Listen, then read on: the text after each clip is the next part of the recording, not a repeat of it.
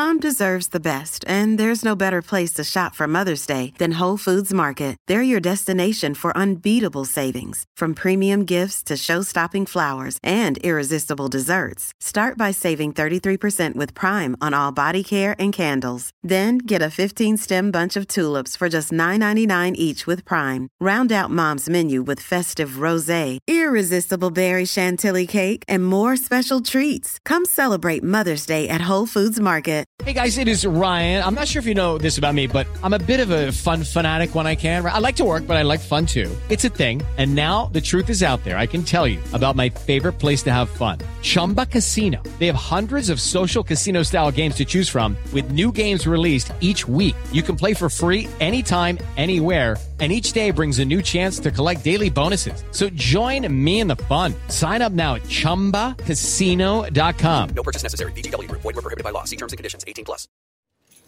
You ready? I was born ready.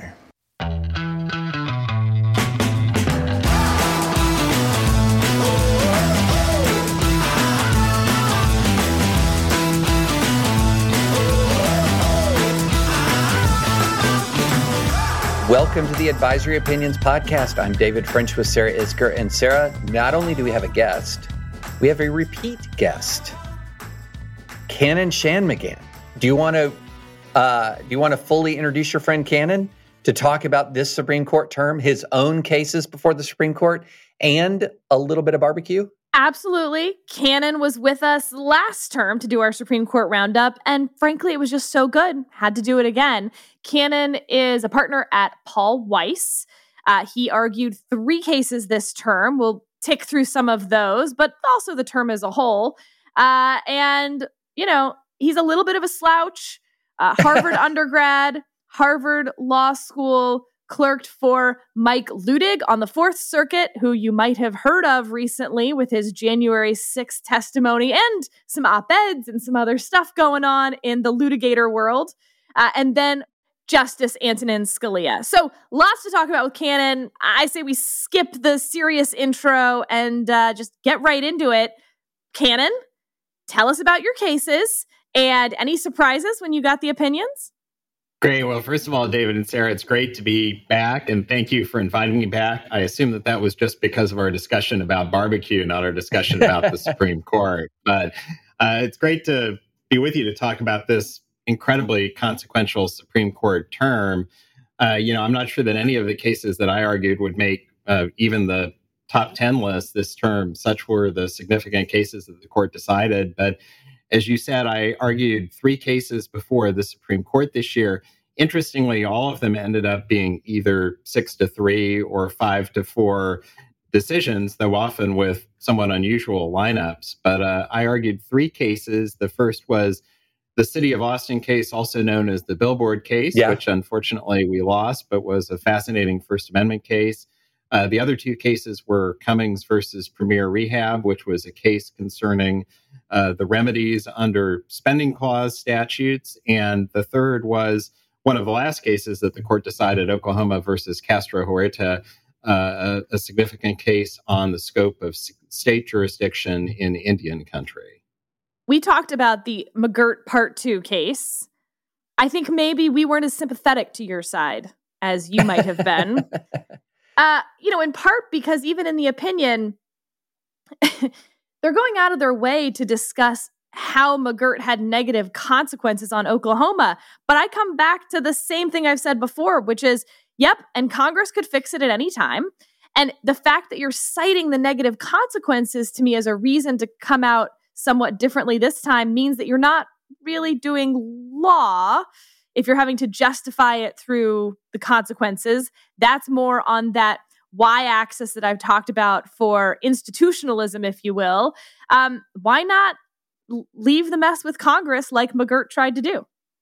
So, Sarah, your question sounds a lot like one of the questions that Justice Gorsuch asked me during the oral argument, albeit um, perhaps with a little more passion. So, let me first set the table for the audience in terms of, of the issue that was presented in the Castro Huerta case. So, you refer to the McGirt case. That was the decision from the Supreme Court two years ago that held that the eastern half of Oklahoma uh, is going forward now Indian country because Congress never disestablished the uh, reservations that previously existed in that part of the state. That was a profoundly consequential decision for the state of Oklahoma. And in the wake of that decision, we were retained by the state to represent it in connection with all of the follow on litigation. And the Castro Huerta case presents one of the significant issues that assumed great practical significance in the wake of McGirt. And that is the question of whether or not states, not just Oklahoma, but other states, have the jurisdiction to prosecute non Indians who commit crimes against Indian victims in Indian country. And this was an issue that the Supreme Court had not previously resolved. There was some dicta in earlier Supreme Court opinions suggesting that the states lack jurisdiction. But again, now that the eastern half of Oklahoma, with its almost 2 million residents, constitutes Indian country, this was suddenly a very big deal because, by the state's estimate, around 20% of the cases as to which it lost jurisdiction, arguably in the wake of McGirt, were cases involving this fact pattern. Yeah, this was the case as we talked about it, um, where if you're there are terrible facts in this case. Castro Huerta, Castro Huerta's crime was awful. Um, he accepted a plea a plea agreement for a seven year sentence, looking at the opinion, and putting aside parole possibilities, Castro Huerta had in effect received, and I'm quoting from the opinion, a 28 year reduction of his sentence as a result of McGirt. You know, Sarah and I had a, a negative reaction to the reasoning in this case, and we kind of had a bad facts make bad law argument about it. But it seems like your position might be something completely different, which is these facts illustrate that with their these facts illustrated the need for better law, and these facts illustrated that there was there was bad law that um, these facts illustrated the bad law created by McGirt. Uh, but this was just a, the the facts here were just terrible, involving child neglect, abuse, awfulness. How much do you think the the background of the facts played a role in the outcome of this case? Yeah, I don't know the answer to that, David, but I think what I will say is that the issue before the Supreme Court was whether the federal government has exclusive jurisdiction over this category of crimes or whether a state, such as the state of Oklahoma, has concurrent jurisdiction. So, first of all, there was no question about tribal jurisdiction because under a Supreme Court decision called Oliphant, the tribes ordinarily lack jurisdiction unless Congress confers it on them for crimes committed by non Indians. So, our argument to the Supreme Court was that Congress had never ousted the states of jurisdiction over this category of crimes. And because Indian Territory is part of the state, at least for certain purposes, that the state retained jurisdiction over these sorts of crimes. And the question before the Supreme Court, in our view, was essentially a question of preemption. That is to say, a question as to whether or not some federal statute ousted the states of jurisdiction. And our submission was no, there was no such federal statute. Uh, counsel for uh, Mr. Castro Huerta cited two federal statutes to the contrary. But all of this did take place against the backdrop of the facts of what was going on in Oklahoma. And in particular, the fact, and I think that this was essentially uncontested, that because um, McGirt came as something of a surprise to everyone, including, quite frankly, I think um, some of the tribes, the federal government was simply not equipped to take over as, in some respects, the primary enforcer of the criminal laws in the eastern half of Oklahoma, at least as to certain categories of crimes. And so our submission to the Supreme Court was look, as a practical matter, ruling in our favor will only be beneficial because it will ensure that not just the federal government, but also the states have jurisdiction. And particularly in Oklahoma, having the state of Oklahoma have jurisdiction over this category of crimes over the entire eastern half of Oklahoma is going to be uh, beneficial for law enforcement purposes. And we pointed to the fact that there were whole categories of serious crimes that were essentially going unprosecuted in the wake of McGirt. Okay. I hear you on all of that. Uh, all of the practical arguments make sense. I guess my question is did we just witness the end of two things? One thing is especially the Gorsuch idea of this is Congress's job to fix, make it a big enough mess until they step up to fix it. Even if that means that in the short term there's some pain for whatever entity involved. Um, and that after two years, Gorsuch's idea didn't come to fruition. Congress never stepped up, even though this was sort of an easy, not very political thing that they could have done to fix it. Um, and so the rest of the court was like, shrug, dude, we tried it your way. Congress not coming back. I've compared this to reintroducing wolves to Yellowstone. It takes 20 years for the beavers to come back after you introduce wolves to Yellowstone. There's a whole lot of things that have to happen uh, in order for that beaver population to rebound. It's not like wolves one day, beavers two years later. Um, and in this case, you know, you need elections, you need different people running for Congress, different people ending up in leadership.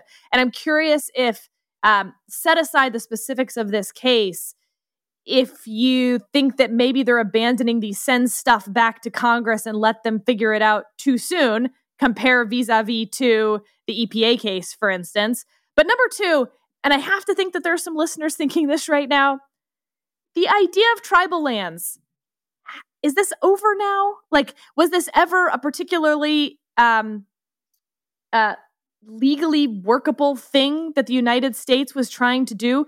You took someone's land and then you've had this legal fiction basically that it's somehow still their land but only for certain purposes and now not these purposes and we're not really able to prosecute the federal crimes because we don't have the resources um, so shrug tribal law uh, not tribal law mind you but this tribal land idea is unworkable in a 21st century uh, governmental model so, two things about that, Sarah. The first is that I don't think anyone disputes that Congress could have stepped in in the wake of McGirt to mitigate the consequences of that decision. Congress has been unwilling or unable to do so. But Congress can also step in on the specific question presented by Castro Huerta. And Congress can always displace state authority. Congress can always choose to give more criminal authority to the tribes if it wants to do so. I think that the intersection of McGirt and Castro Huerta is significant because I do think that the question presented in Castro Huerta is only really practically significant in the state of Oklahoma because on more traditional reservations elsewhere in the country, there's no reason to believe that there is a law enforcement problem as a result of the federal government having exclusive jurisdiction. It's just that you now have this massive piece of Indian country, by far the largest in the country, as a result of the Supreme Court's decision. Now, I do think that there is a broader issue that comes up in any case involving statutory interpretation. And in some sense, this case was in that category. And that is that in the old days, the Supreme Court would often say that Congress could step in and fix it if Congress disagreed with the court's interpretation. We all know that because of gridlock in Congress, that's a lot less feasible nowadays than it used to be. And I think it's an interesting question. What impact does that have on the Supreme Court when it's deciding issues of statutory interpretation and issues like this one? And it knows that the likelihood of Congress stepping in is comparatively lower. So, my question is for Sarah What is the wolf beaver connection? Ah, ah, yes. This is really important. Because I would think more wolves is less beavers. Indeed, but you'd be wrong. So, oh, okay. Uh, when Yellowstone reintroduced wolves, um, the idea was that the the moose and elk population was struggling, overpopulating, then starving, and so you ended up with this boom bust cycle that was really quite miserable um, for the the elks and moose. So they reintroduced wolves. But what they found pretty quickly, I mean, 20 years is really quick in an ecosystem, is that yes, the wolves then made a healthier elk antelope population that then made for a much healthier um, vegetative population. The grasses then were being kept at like a sane level. Uh, and were able to grow more. And so trees were able to grow more. And then once you had more trees, the beavers were able to come back and dam up some of that water now that the vegetation was actually there, preventing erosion. And so 20 years later, you actually have a huge boom in beavers coming back to Yellowstone, all very traceable to the reintroduction of wolves. The idea being, if you want a healthy ecosystem, you have to reintroduce predators. And the predator in this case is absolutely Congress. Um, but you have to give that time. If you introduced wolves and expected beavers back two years later, you'd be fooling yourself. And I just think that, for instance, Kannon, your example of, well, Congress could fix this too if they didn't like it. Yeah, yeah, but that's not how it's going to work because now there's no chaos. The problem is trying to force Congress's hand through something that is legally required, but not politically feasible. That's what McGirt was. In your win, it's the exact opposite. Uh, it is incredibly politically feasible. No one will notice anything about this anymore. It goes back to status quo. Congress isn't going to do anything about this, even if they wanted to for some reason. And I don't know why they would, because now calm has been returned. There's not much grass. The boom and bust cycle of the elk and moose are back, and there's no wolves, and everyone's fine. The consequences of McGirt, though, are still substantial. And certainly, I think it's the state's position that uh, uh, uh, Congress should step in and address all of those other consequences, which sweep well beyond the substance of the Castro Huerta case. I would just add one other thing, Sarah. You had referred to this notion of territorial separation and the status of tribal lands. You know, there's been a lot of discussion about that in the wake of the Castro Huerta decision. And I think one thing that it's important to underscore is that uh, Chief Justice Marshall's opinion in a case called Worcester versus Georgia was obviously a very significant decision. But to the extent that that decision suggested that um, tribal lands are entirely separate, that states have no jurisdiction over tribal lands, the Supreme Court very quickly walked back from that absolutist view. You know, by about the 1880s, the Supreme Court took the position that states do have some authority. In a case called McBratney, the Supreme Court said that when a non-Indian commits a crime against a non-Indian victim, that the states have jurisdiction to prosecute those crimes as an extension of the principle that states have the police power throughout their territories. And when uh, states are admitted to the Union, more typically, reservation lands are viewed as part of the surrounding state. They're not carved out from the state. And so I don't think there was anything exceptional about the Supreme Court saying that that principle, the principle from McBratney, essentially extends to cases regardless of the status of the victim. I think that there are areas in which state law has to yield to federal law or to tribal law, and there's an enormous body of case law uh, on that question. But I think here the argument was a pretty straightforward one. We argued simply that it doesn't matter whether the victim of the crime is an Indian or a non Indian. The ordinary principle that the states have criminal jurisdiction over non Indians applies, and it extends to cases that arise in Indian territory. David, do you think we'll have tribal lands in 50 years? Uh, uh, yeah. I mean, we'll have tribal lands in 50 years on some of the more, uh, certainly the reservations outside of Oklahoma uh, are more stable. Uh, many of them now have giant industry attached to them in the casinos, where there's an enormous financial interest that is in maintaining that particular status quo. So I think I think the the what we saw in Oklahoma was a Oklahoma is different.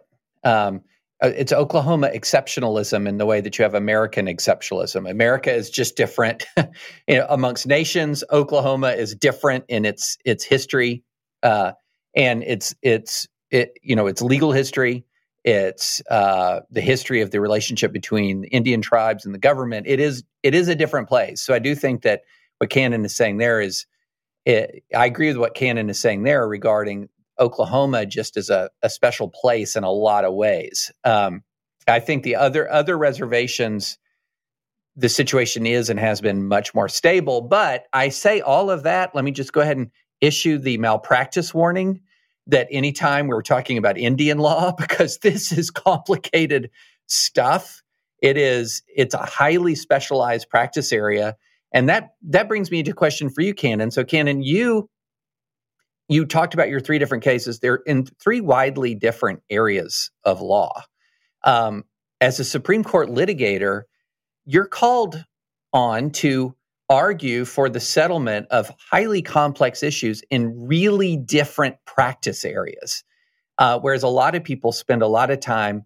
I am. I'm a patent lawyer. I'm an environmental lawyer. You've got to be kind of a jack of all trades and master of all of them at the Supreme Court. Um, uh, talk a little bit about. You know, we got a lot of younger lawyer listeners. Talk a little bit about that that kind of challenge of getting a, a case lands on your desk and within months you have to be absolutely conversant in all of the nuances of the legal history of that case and that issue. That's got to be quite a challenge.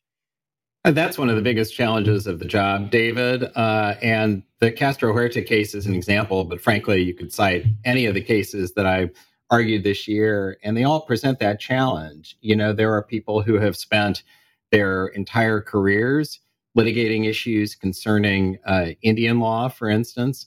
This was the first time I had argued a case involving Indian law at any level of the court system. And as you say, it's an incredibly complex, nuanced area of the law.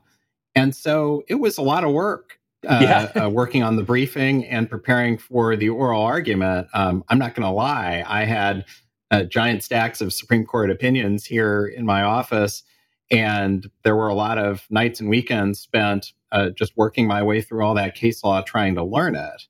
And I think one of the advantages of having an appellate lawyer or a Supreme Court specialist come into a case is, in some sense, I think that the uh, approach of a generalist Supreme Court lawyer is not unlike that of a generalist Supreme Court right. justice. Yeah. You know, the goal is to figure out how to take these really complex bodies of law to be able to explain them in terms that someone who's not a specialist will be able to understand, and also to make the connections between that body of law and the broader body of law that, with which the Supreme Court is more familiar. And the Castro Huerta case is kind of a perfect example of that because ultimately, the way we were presenting the issue to the Supreme Court, and I think that the way that the Supreme Court ultimately thought about it, was to think about the question in the case as a species of preemption of the relationship between state law and federal law. And so, in some sense, being able to draw on that broader broader body of case law, I think, was um, perhaps something of an advantage. But you know, it is a weird specialty in a lot of ways because it's a specialty in a type of advocacy. It's not a subject matter specialty. And the good news is that usually when I roll into the Supreme Court, I do it together with a team of lawyers who have the subject matter expertise.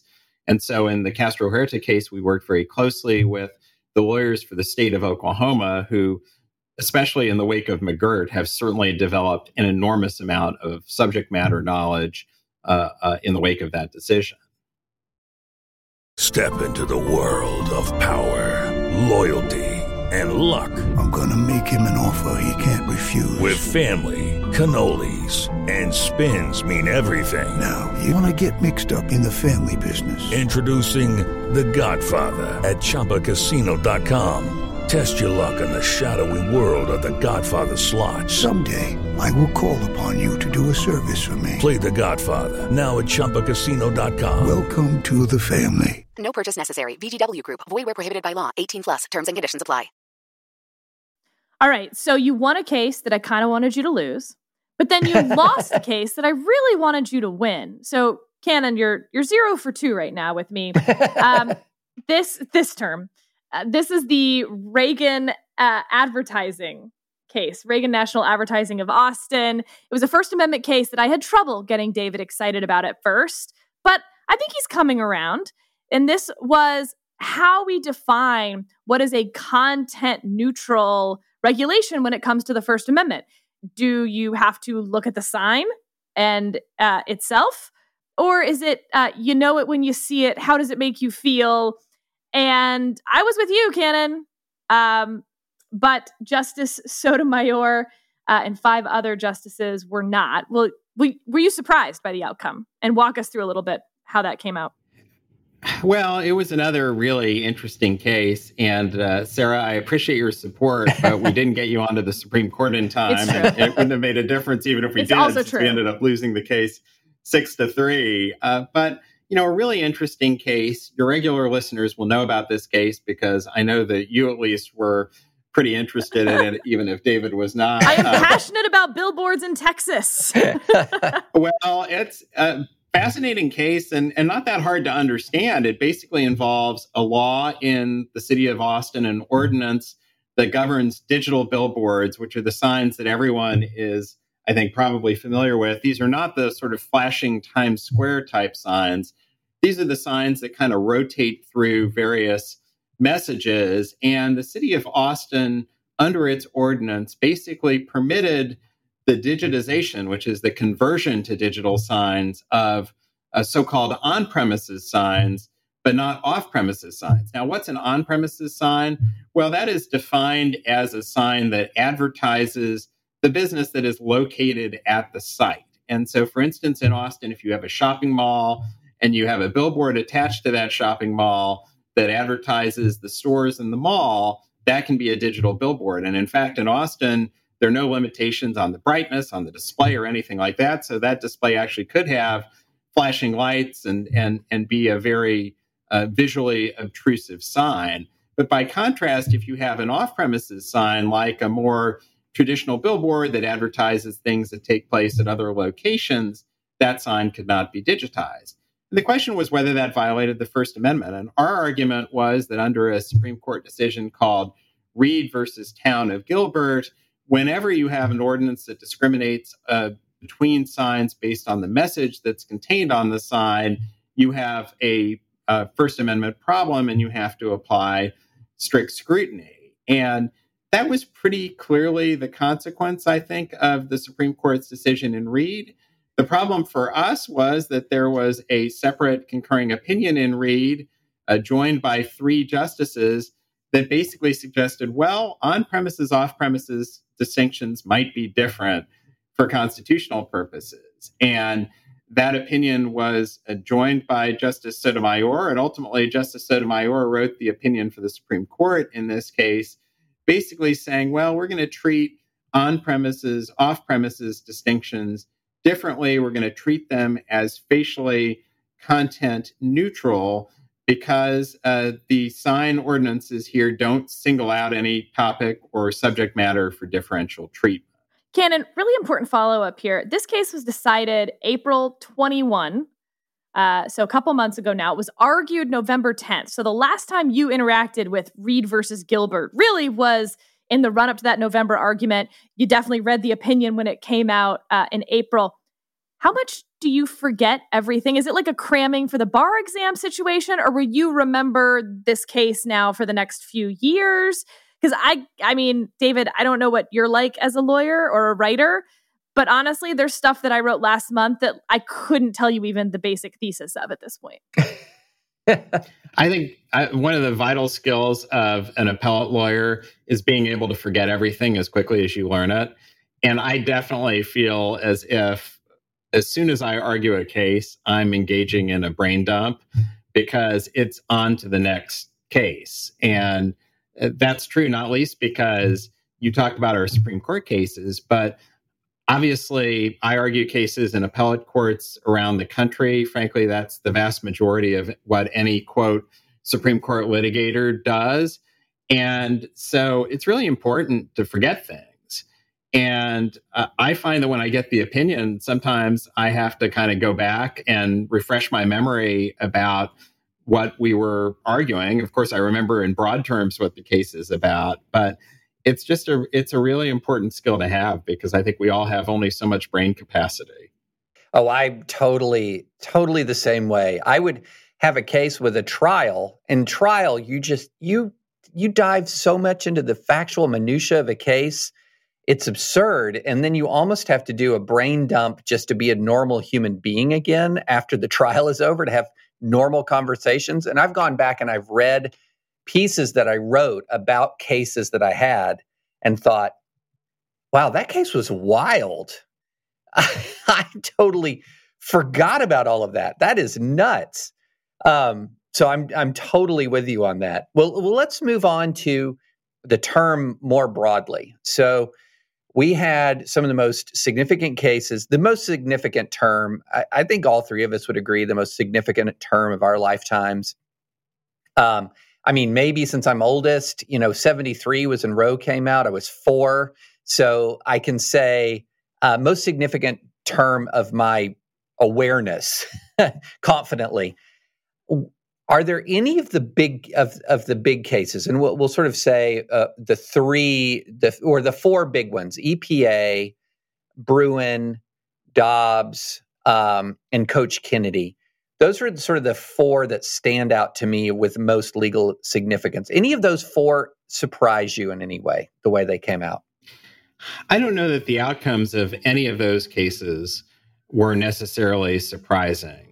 I, do think that it's all about the way that the court decided those cases. And plenty of ink has been spilled about Dobbs and the court's decision to overturn Roe and Casey. As I think both of you noted in earlier podcasts on this subject, I think one of the unusual qualities of the Dobbs case was that it didn't really lend itself to an incremental decision. There was not an easy way for the court to decide that case um, halfway, for lack of a better way of putting it. And I think that that, that is what the Chief Justice tried to do in his concurring opinion. But you really had both sides arguing, look, this is kind of an all or nothing proposition. And again, much ink has been spilled about that. I think that the two cases that are the most interesting of that group are Bruen and West Virginia, really for the methodology. I mean, I think what was really interesting about Bruen was the court essentially saying, we're not going to play the game of the traditional levels of constitutional scrutiny. We're instead going to look to history. And I think many people going into that case probably thought, well, if the court is so minded, it might just say the Second Amendment right is like any other right. We're going to say that it's subject to strict scrutiny. And instead, the court, you know, not only said we're going to take this historical approach, but it really suggested that that might be the right way to look at other constitutional rights, like the First Amendment. And if the court is really moving toward that approach, that's a hugely significant methodological shift that I think is going to have broad consequences. The West Virginia case is obviously significant for its express adoption of the major questions doctrine. I think that that concept, the notion that when an agency is tackling something of enormous consequence, that you have to have a clearer indication that Congress wanted the agency to have that power, has been lurking in Supreme Court cases for some time. The FDA versus Brown and Williamson case was decided the year that I was a law clerk at the court. And while the court didn't articulate the doctrine in those terms, it was clearly thinking about it. And the uh, uh, uh, official recognition of a major questions doctrine hits at a time when you have various federal agencies thinking about using their regulatory power in really creative ways. I mean, I think about the FTC and the FTC's um, head, Lina Khan, suggesting that uh, uh she might dust off the FTC Act and use that as a way of regulating in the antitrust area. You have the SEC with things like the proposed climate disclosures, the regulation of the crypto industry, potentially tackling these very significant subjects. And I think the intersection between West Virginia and those attempts at regulation is going to be really fascinating to watch. So I think those were developments that perhaps one couldn't have necessarily predicted at the start of the term that I think are going to have consequences beyond the specific holdings in those cases. Okay, let's take us outside of the big four. What was the most significant case for the development of the law? And I feel like with 27 arbitration cases uh, this term, uh, that has to be at least one area where we feel like the court made a lot of headway in developing arbitration law that will be really important for corporate America, for instance. It's really interesting, Sarah, because I feel as if we're in a time when the court is not deciding a lot of issues of significance to the business community, who, after all, are disproportionately my clients as a lawyer at, at a, a, a, a big law firm. And we've had a lot of change in the court's membership, and these are not necessarily issues that break down on quote unquote conservative versus liberal lines. And so I think one thing that my clients are watching very closely is where does this court go on issues like preemption and punitive damages and in substantive areas of the law like securities law and antitrust law. I think the one exception this year, as you say, was arbitration. The court had four arbitration cases out of the 60 cases that it decided. Felt like 27. That's a pretty healthy, Yeah. well, it's a pretty healthy chunk of the court's docket, regardless of the exact number. And I think that reflects the fact that, number one, a lot of uh, companies and others are opting out of the traditional judicial system and they're opting for arbitration, not just for uh, disputes with consumers, but often in cases involving disputes between corporations. And, you know, this is an area of the law in which the Supreme Court, I think, had historically been viewed as quite pro arbitration. But it feels as if there may be a little bit of a rebalancing going on. I'd say that of those four cases, two of them came out, I think, in a pro arbitration way, and two of them came out the other way. And I think that the court may be receding a little bit from the heavy presumption in favor of arbitration that we saw before some of the recent changes in the court's membership. So it continues to be an active area of the law simply because so many disputes nowadays are being resolved in private arbitration rather than in the traditional judicial system. And that's a really significant trend that I think has gone largely unremarked upon. Except on this podcast. That's true. That's true. We're on top of it. So I, I want to go back to Bruen for a minute because the longer I've been sitting with the Bruen decision, the less well it sits with me. Um, and I'm going to, and I'll explain why. Text history, and it's the text history and tradition element here because, okay, on the one hand, that sounds s- kind of super originalist. On the other hand, the closer you look at it, the more is this a le- uh, precise legal term? The more loosey goosey it gets because the history's all over the place. I mean, you know, the the Thomas opinion was all, swept through almost 900 years of various competing different kinds of historical traditions where then you had to say okay well then which history becomes most relevant it's within these particular windows but then you had to then look at mainstream because there were outliers even with these windows. And i'm sitting there and i'm thinking that's all well and good for some sort of argument about can you bear arms because the text at least the text there is clear right to bear okay?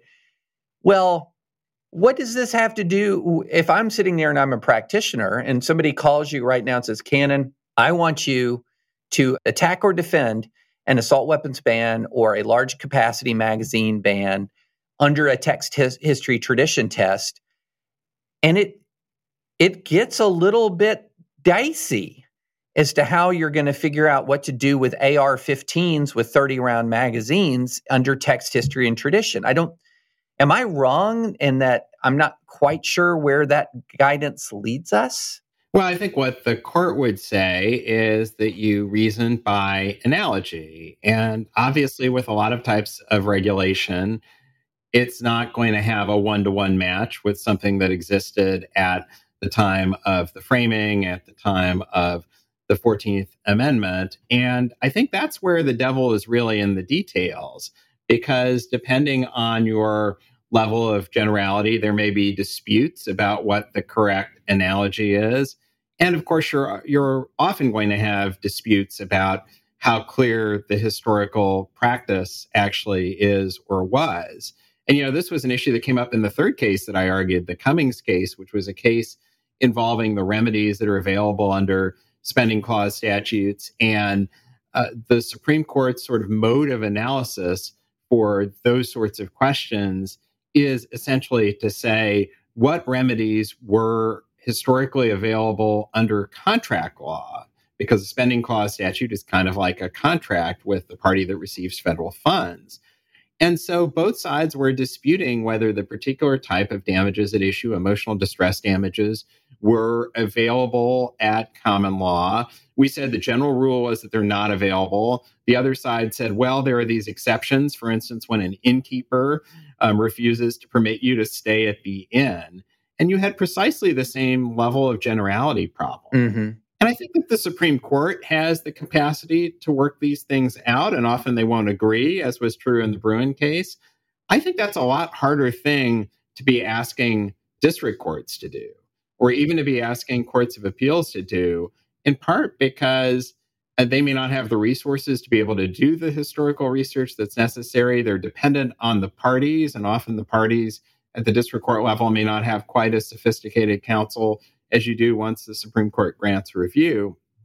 And so it'll just be interesting to see how this plays out at the trial court level.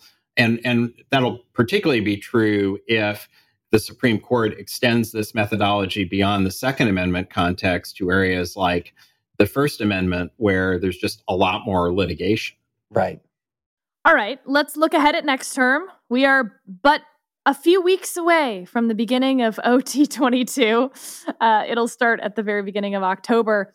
We already have so many big, divisive, politically salient cases on the docket. Um, what are you looking forward to? What are you dreading? or both. I think the cases that people are going to be watching most closely are the affirmative action cases from Harvard and North Carolina. Uh, uh, those cases uh, uh, have been closely watched ever since they were first filed, and now they're finally at the Supreme Court. The court will hear argument in those cases in the fall. Um, there is the uh, uh, case involving the website designer Uh, uh, from, uh, I think it's Colorado, involving the question of whether or not, under a public accommodations law, a website designer can be required to provide its services for same sex weddings. And then there's a case that the court granted review uh, on at the end of the term, the Moore case involving the so called independent state legislature theory on the question of the extent to which state Supreme Courts have the power to uh, review and potentially invalidate state laws governing uh, uh, federal elections. And so I think each of those cases is quite high profile and significant. And I think that the one thing that is clear is that the court is not at all afraid to tackle mm-hmm. every conceivable big issue. And, and, and, I think in some sense that's been true for a long time. I think what's new here is the change in the court's membership and the willingness of the court now to revisit its precedents in many of these areas. Um, some of these issues are issues on which there's comparatively little precedent the affirmative action cases are somewhat unusual in that they involve a Supreme Court precedent that had something of an expiration date on it. But uh, I, I, think this is a court that does not lack confidence to tackle the big issues. And after next term, it's kind of hard to see what big issues are left. I think at that point, the court will have weighed in on really sort of all of the hottest button of the hot button areas of the law. And we'll take a quick break to hear from our sponsor today, Aura. Ready to win Mother's Day and cement your reputation as the best gift giver in the family? Give the moms in your life an Aura digital picture frame preloaded with decades of family photos. She'll love looking back on your childhood memories and seeing what you're up to today. Even better, with unlimited storage and an easy to use app, you can keep updating mom's frame with new photos. So it's the gift that keeps on giving. And to be clear, every mom in my life has this frame. Every mom I've ever heard of has this frame. This is my go to gift. My parents love it. I upload photos all the time. I'm just like bored watching TV at the end of the night. I'll hop on the app and put up the photos from the day. It's really easy. Right now, Aura has a great deal for Mother's Day. Listeners can save on the perfect gift by visiting auraframes.com to get $30 off, plus free shipping on their best selling frame. That's A U R A frames.com. Use code advisory at checkout to save. Terms and conditions apply. Moving on from court precedent to legal intrigue, we had a situation where Paul Clement left Kirkland and Ellis, and that raises some interesting questions about conservatives and big law in general. Um, and you know, ha- how did you how did you process what happened there at Kirkland, and and what are some of your thoughts on the climate for conservatives in in the big law arena right now? Well, um, I heard the news like everybody else when it was reported. I think on the day of the Supreme Court decision that that Paul and his colleague Erin Murphy were leaving Kirkland and Ellis because Kirkland had made the decision that it would no longer uh, represent uh, clients challenging gun laws, um, seemingly including some of the clients that um, Paul and Erin were currently representing. And I don't know anything more about what's going on there than has been publicly reported and always seems in these situations as if they're perhaps more complex than first meets the eye. But at least based on what's publicly reported, I have some degree of concern whenever law firms make decisions to drop clients, um, uh, particularly in situations where there isn't an actual affirmative conflict. I think the reality is that nowadays at big law firms, firms are making decisions for business and prudential reasons more and more often. And again, I, I, don't, think we have the complete picture as to whether, for instance, some of Kirkland's other clients may have put pressure on the firm uh, not to continue with these representations, particularly in the wake of some of the recent mass shootings. I don't want to speculate about what might have been going on there. You know, I do think that we are living in a time when law firms are subject to perhaps more public criticism about their representations, particularly from uh, certain quarters of the internet. And, uh, you know, we have not been a stranger to that. Um, Paul Weiss has been criticized for, among other things, its representation of ExxonMobil in connection with uh, certain climate change litigation. I think that that is just a kind of an offshoot of the current political environment. But look, like Paul, I come very much from the proposition that representing unpopular clients is what lawyers do. Mm-hmm. That when lawyers uh, represent clients, it doesn't necessarily reflect that the lawyers uh, are, are uh, uh taking on the, the client's political or other views or even expressing sympathy for their clients' positions. Our, our job, in some sense, is to represent people who are uh, accused of wrongdoing, whether that's um, big corporations or uh, uh, individual clients. And that we ought to, in our legal system, have a very robust view of the fact that that's what lawyers do. And that by taking on a representation, a, a lawyer or a law firm is not necessarily expressing support. I, I just fear that we live in this era where there are many people who view law as just politics by another means and who don't recognize that division.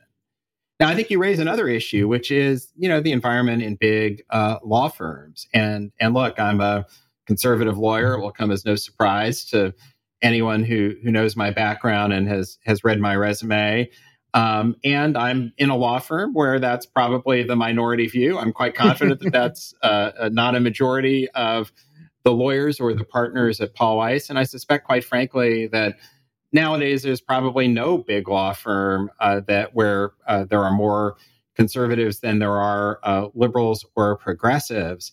You know, I read Megan McArdle's piece um, uh, a few days ago in the Washington Post, and for your listeners who haven't read it, I would really recommend it because she makes the point that that it would really be unfortunate if big law firms became um, places where conservatives didn't feel comfortable. And I would say, really, to the credit of my law firm, I've always felt comfortable here, even if I'm outnumbered. and I, I, think that that's really a credit to the firm, which has not, you know, shied away from taking on representations um, solely because they might be viewed as, as quote unquote conservative representations. Uh, and and again, I think that's what law firms should do. But I think it would really be unfortunate if young conservatives felt that big law was not a comfortable place to be, because it, it, there are a lot of benefits to being a lawyer in big law, not just the fact that these law firms are incredibly successful, but also these law firms have really broad networks. I think the types of cases that we handle are second to none. They're some of the biggest, highest profile cases around. And I think if conservative lawyers, young conservative lawyers, felt that uh, they uh, uh, had to go elsewhere, had to go to a smaller firm in order to feel comfortable that that would be really unfortunate. And law firms like ours really benefit from diversity on every axis. You know, we argue to conservative judges as well as more liberal judges, and it really helps to have people who uh, have insight into how those judges think. But whereas I think that universities, for instance, uh, are sort of sheltered from the consequences of discriminating against ideological or viewpoint diversity and that it hurts their liberal students more than it hurts the conservative students because the liberal students then never learn to debate they don't know how to speak the language of conservatism at all um, and so then when they confront it in their professional careers after university or law school uh, they are at a huge disadvantage compared to their conservative colleagues who have learned to speak fluent liberal uh, during their time and therefore are far more adept at arguing against it. Uh, law firms seem to me to be responding to financial incentives. They're they're responding really rationally, and when that's the case, um, I am more concerned. I don't know if that's the right word, but more concerned that it's going to continue and increase. So, for instance, Kirkland and Ellis, where Paul um, and and Erin Murphy were, uh, at least according to news reports, this was from some of their biggest clients threatening to move their business, not their litigation business, their sort of uh, transactional side, fancy pants billion dollar businesses.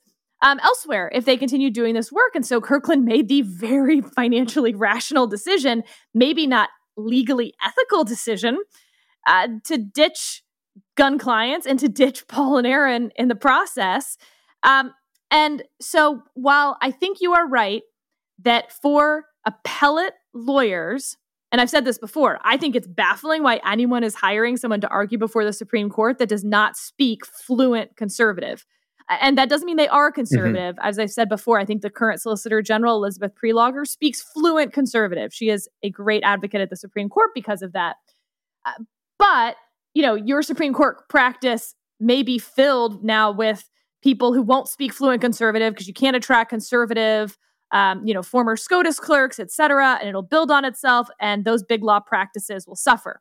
However, as I'm sure Kannon, you can tell us, uh, Supreme Court practices at these big law firms are either lost leaders or certainly not where the money is coming from that that pays for everyone else. Um, they're there because it's important to service clients. Uh, and so, again, when you're looking at sort of rational incentives, isn't what Kirkland did correct? Hmm.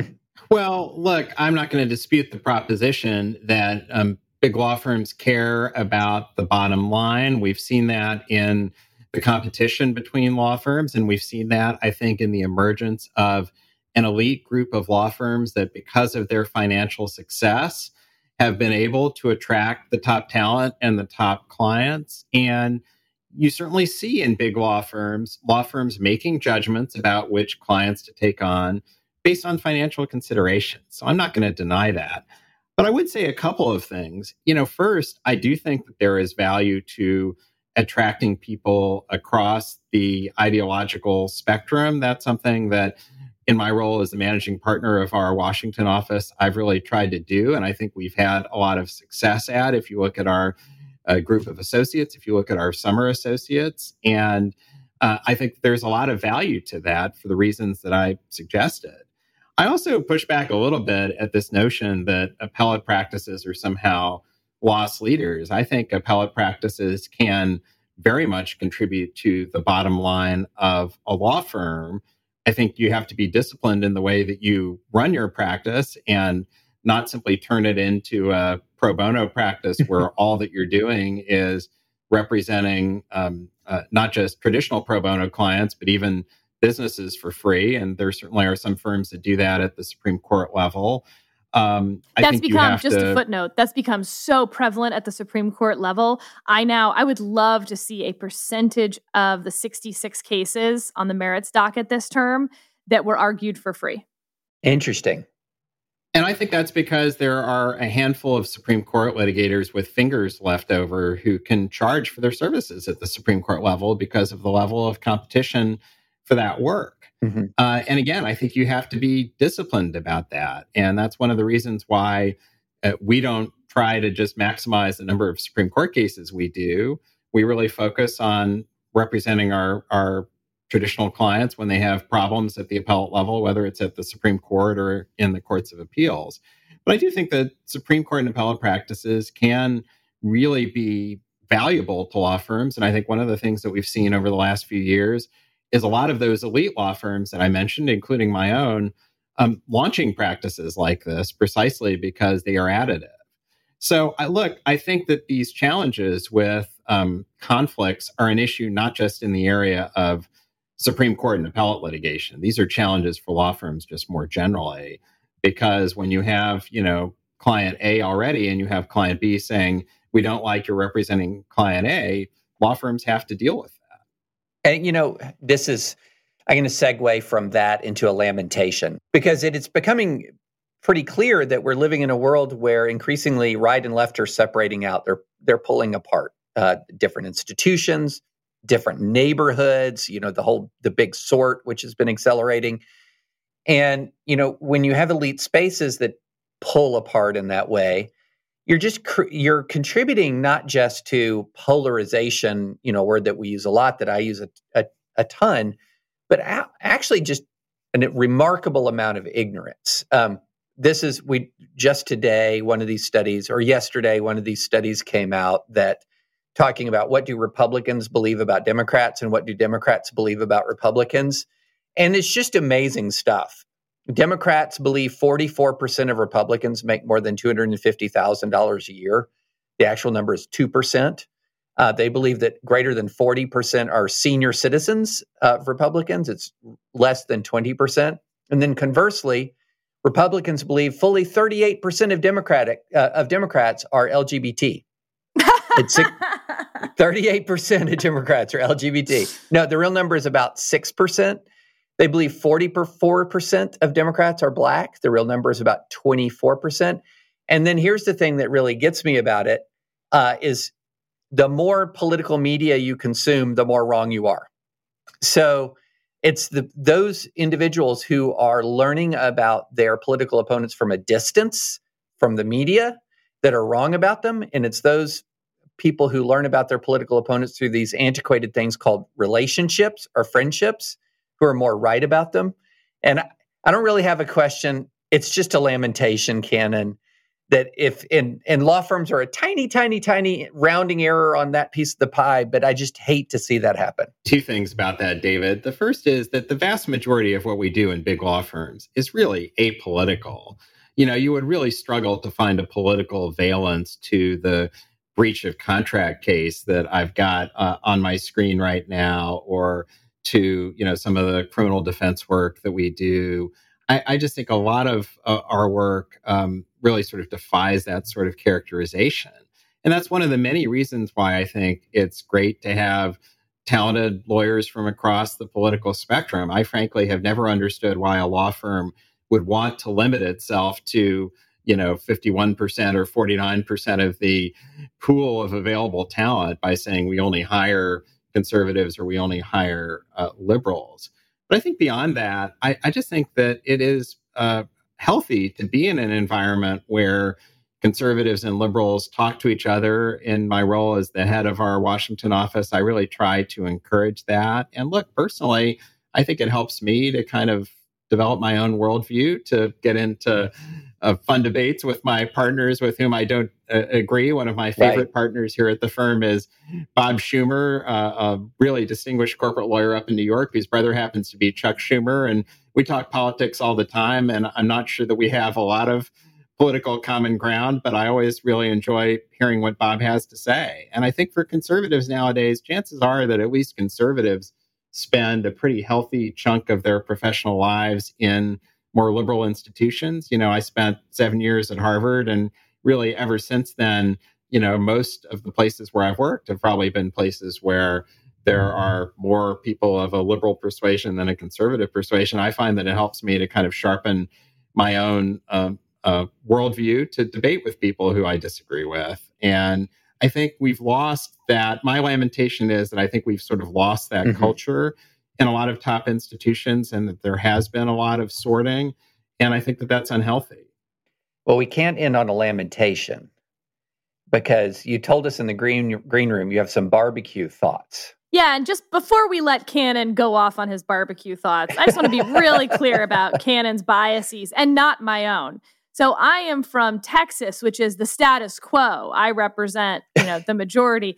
Kannon is from Kansas. And so all of his barbecue thoughts are going to be inextricably bound to his nature as a Kansan. Is that what you call yourselves? Yeah, that's right. And what do we what do we call people from Texas? Uh, I think they're Texasites or something oh like God. that. Um, oh my God. All right. All right. Let's talk barbecue.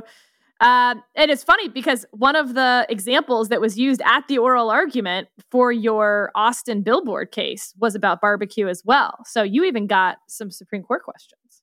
Well, it's so funny that that came into play in the oral argument because there was this discussion about whether it would be essentially discriminatory to permit on premises but not off premises billboards. And, you know, the hypothetical that came up was, you know, well, Franklin's could put a billboard on the side of its premises advertising its barbecue. And I pointed out that you wouldn't be able to put a sign on the other side of the street advertising Salt Lick because it's located outside uh, the city limits in Austin. And and boy, I got a lot of emails from friends about that, but but probably not as many emails as I did about our last podcast together, where you may remember we talked about such vitally important questions as what the best barbecue side is. Yes. And so I've got to tell you, so after we recorded that podcast, um, a, a couple days later, my wife comes into our living room and she says, You know, I just have to tell you, I so disagree with what you said on the podcast. I was thinking to myself, does, you know, Vicky have strong views about the dormant commerce clause or something? And no, her disagreement was that I had said that I think I had said that like baked beans were my favorite side. And she pointed out that the correct answer was, in fact, cheesy corn. and that's because we got um, uh, one of Kansas City's great barbecue restaurant uh, r- restaurants, Jack Stack, to um, cater our rehearsal dinner. And their like side specialty is cheesy corn. And let me tell you, it is objectively just off the chart. So I just want to correct the record. Cheesy corn is without question the best side. So Vicky, if you're listening again, I just want you to know that as always, you're absolutely correct. So this feels less like a barbecue point than a marriage point, David. Yes. no, I, even if you gave me the truth serum, I would I would have to admit that she's right about that. Uh, so I actually was back in Texas this past week and was getting through some of Texas Monthly's new top 50 barbecue. And uh, something has gone horribly wrong at Texas Monthly. I feel like the barbecue list is straying from its original features, which was about great smoked meat. And now we're getting into some weird hybrids of like, oh, well, this is like a cross with this other type of food, or their sides are really amazing. And frankly, as much as you and I did talk about sides, that's not why I'm going to Texas Monthly for the top 50. I'm going for the best smoked meat in Texas.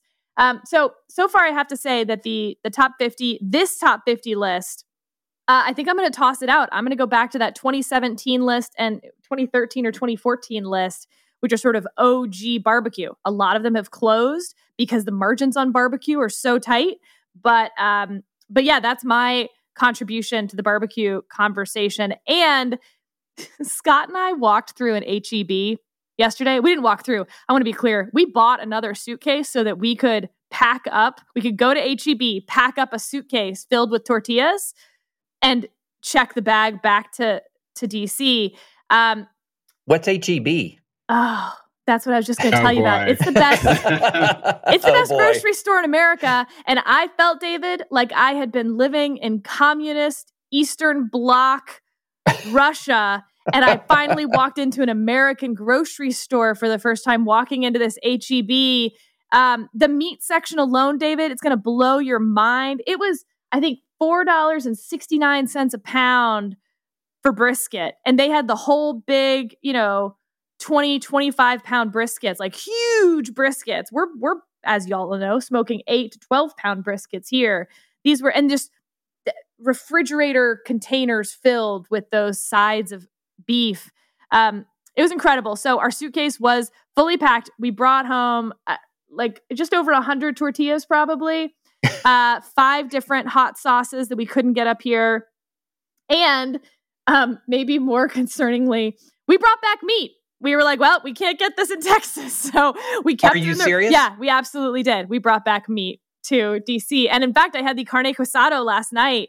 Highly, highly recommend. You'll have to tell listeners how you pack your meat. Because I'm sure it's not in the carry on. with a hope and a prayer. Yeah. Well, I, I just want to agree completely with Sarah that, you know, sort of like the watering down of originalism, I think there's been a watering down of the definition of barbecue. Yep. And there was a similar listing in Kansas City Magazine. And I'd say like probably only like two of the top 10 were bona fide barbecue restaurants. But I do have to give a shout out for one barbecue joint, actually for two, if I'm allowed to do that. Um, and I promise you, I'm not being sponsored for this. But so you'd like the to first be? is I was well, I, I, Salt Lick never, you know, delivered after I name checked them in the Supreme Court. Wow. I'm kind of disappointed about yeah. that. But um, so first of all, uh, it, I was back in Kansas City in, in my hometown um, a few weeks ago, and we actually have a summer associate who grew up outside Kansas City, Gabby Doman from Chicago. And, and when I was interviewing her, I asked her what her favorite barbecue place in Kansas City was, and she said it's a place called Q39. And I had never been there. I had heard about this place. And so I made a pilgrimage there with my mom and my brother. And let me tell you, it was great. Like, I would definitely say it's one of the two or three best barbecue restaurants in Kansas City for sure. So, highly recommended. Their brisket is to die for. Um, unfortunately, I don't think they have cheesy corn, but otherwise, it's perfect.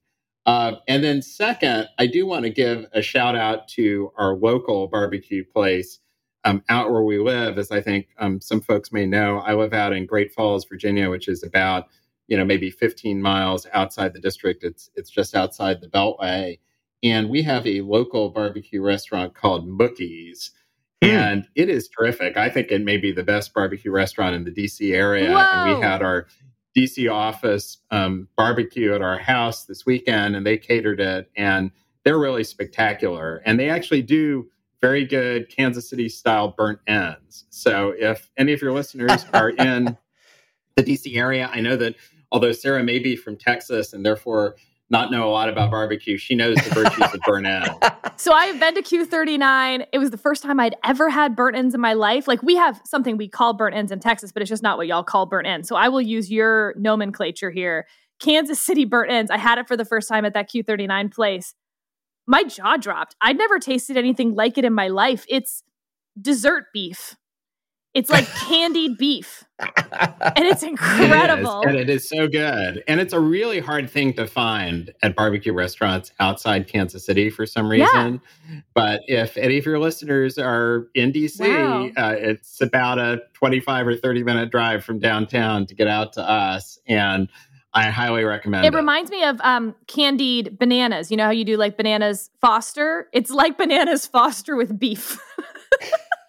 yeah, and I have no idea. I think we talked a little bit about burn ends last time I was on, and somebody asked me like, "What is the genesis of the burnt end?" And I had to admit I have no idea. I assume so it's the same genesis some... as Texas, which is the end of the the point of the brisket. So there's the fatty and the yeah, point. no, I think that that's yeah. I think that's right. But then y'all take it and again candy it somehow.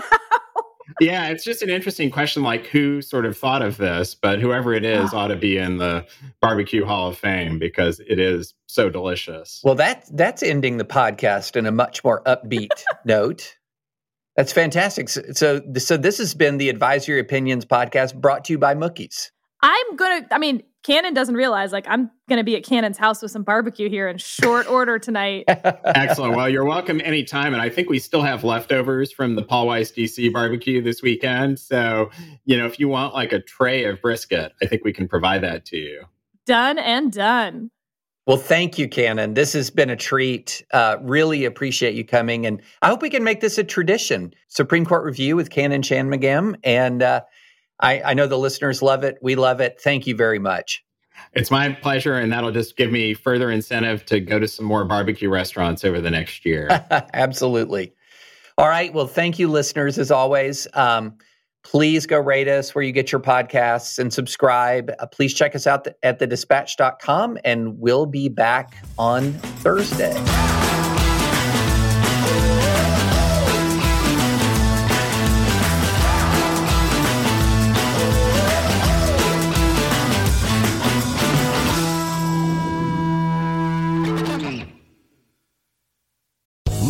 Land Casino asking people what's the weirdest place you've gotten lucky? Lucky? In line at the deli, I guess? Aha, in my dentist's office.